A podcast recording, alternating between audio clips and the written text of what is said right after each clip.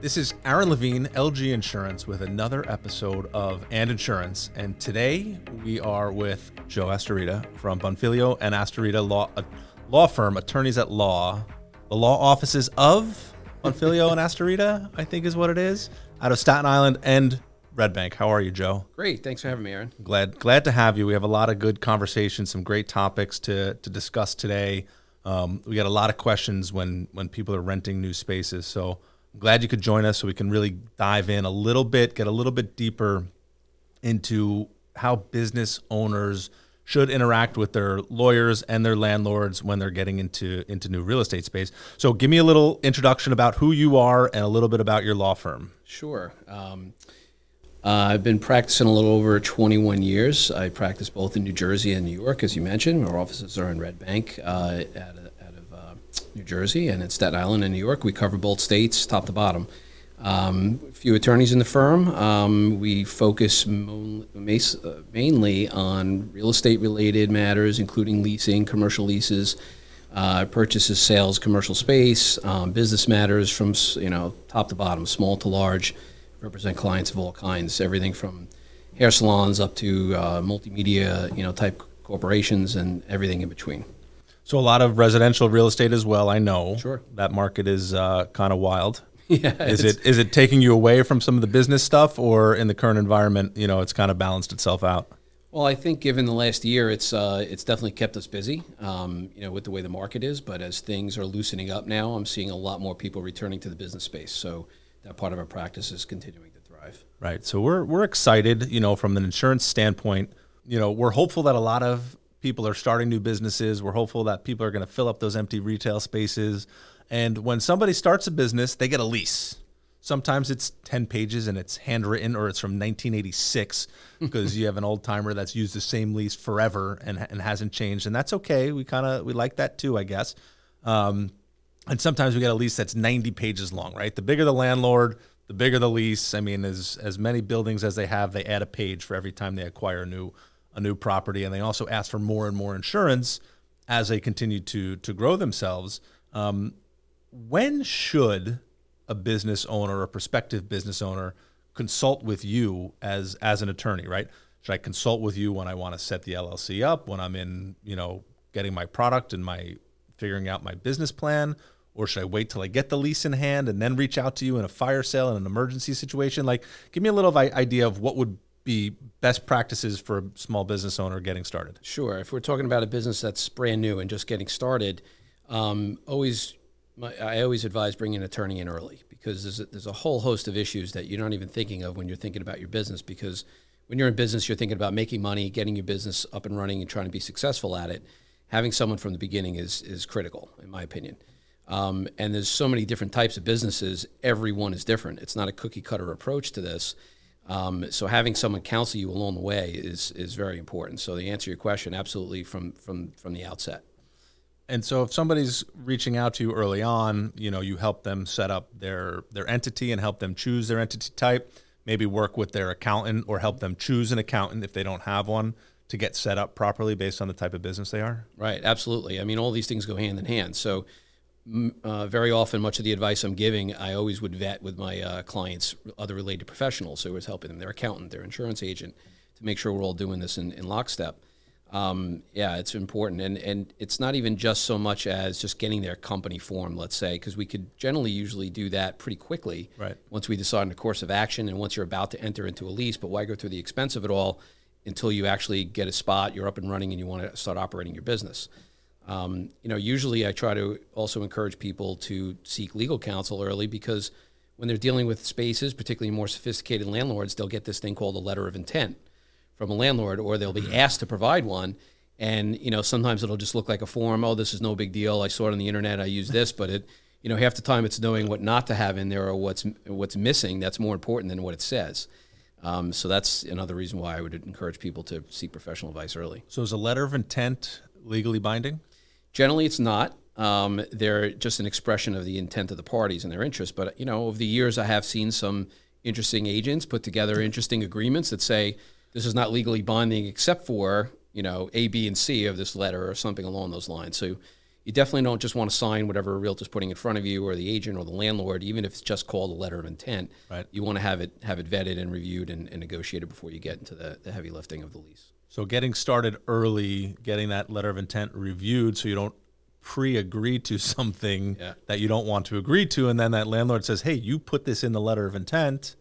You Happens know, now we now we have an issue and then you try to renegotiate it out after the fact is a lot harder than negotiating it Oh, early. a- absolutely. and- I, I can't tell you how, how often I'll get a deal where a client didn't seek us out or other counsel before entering into an LOI, letter of intent.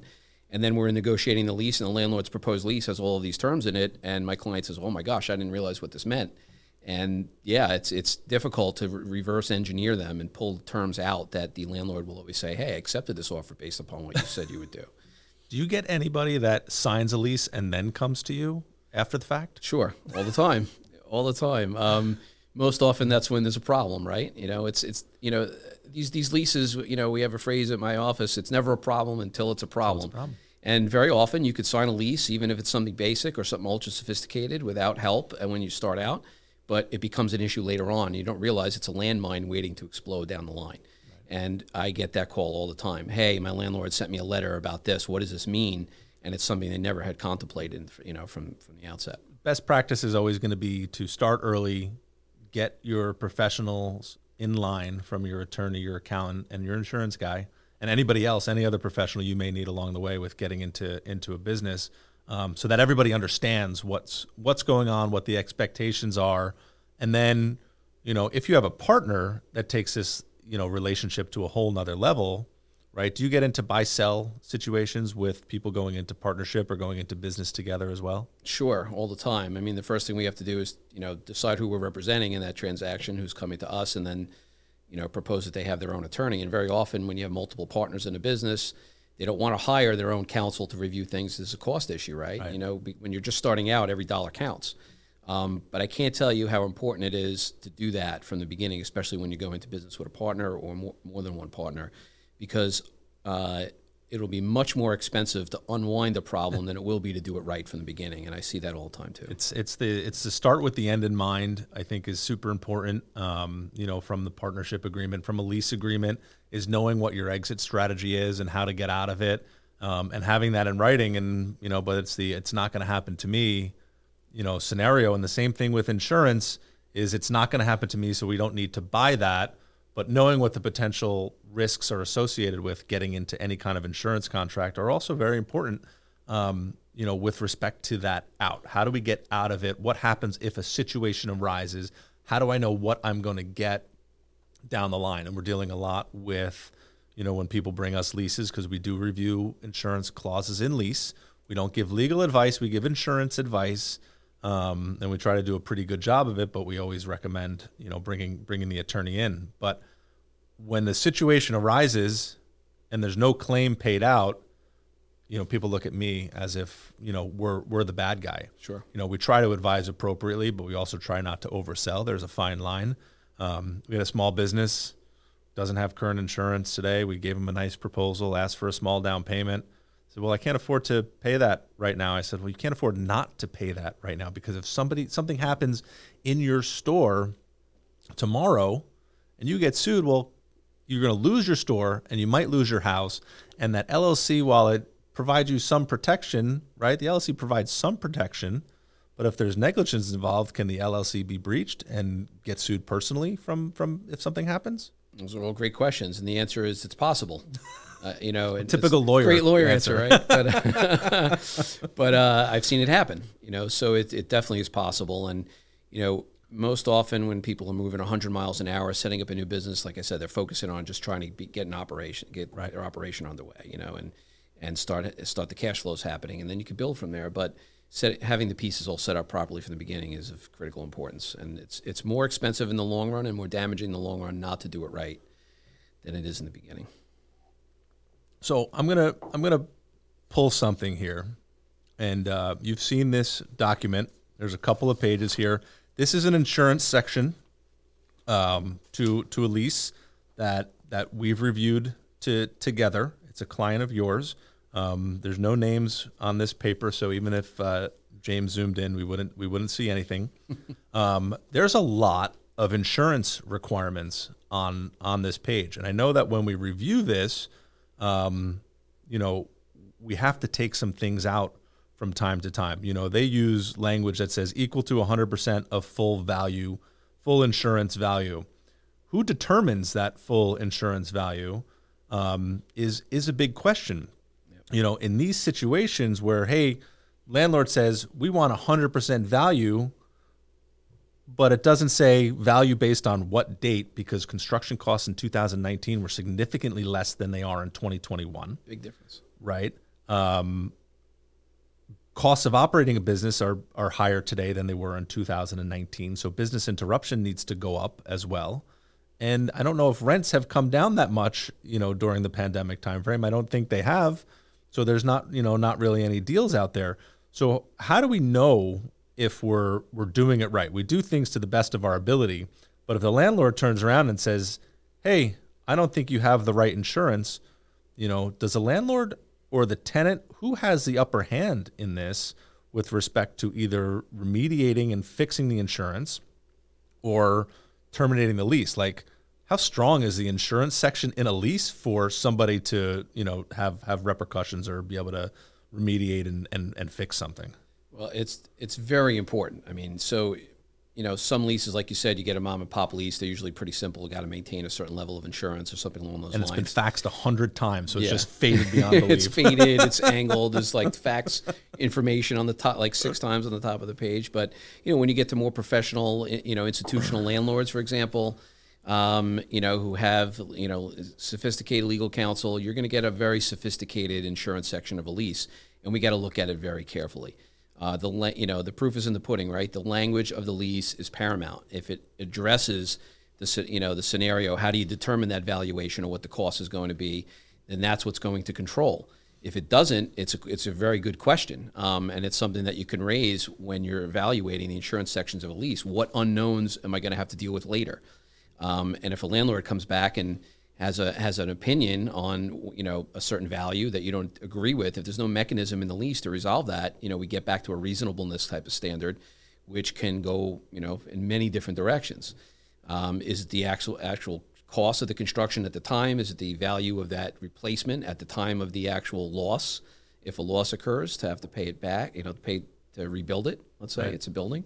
Um, all of those are, are critical importance. So sometimes, you know, I feel like it puts me in a bad spot sometimes because I'm working for the business owner. If I'm representing the business owner, if I'm representing the landlord, I take a whole different stance on it. I'm like more, more, more, more, more right. insurance. but if I'm representing the business owner, I'm like, ah, that's overkill. You have too much coverage.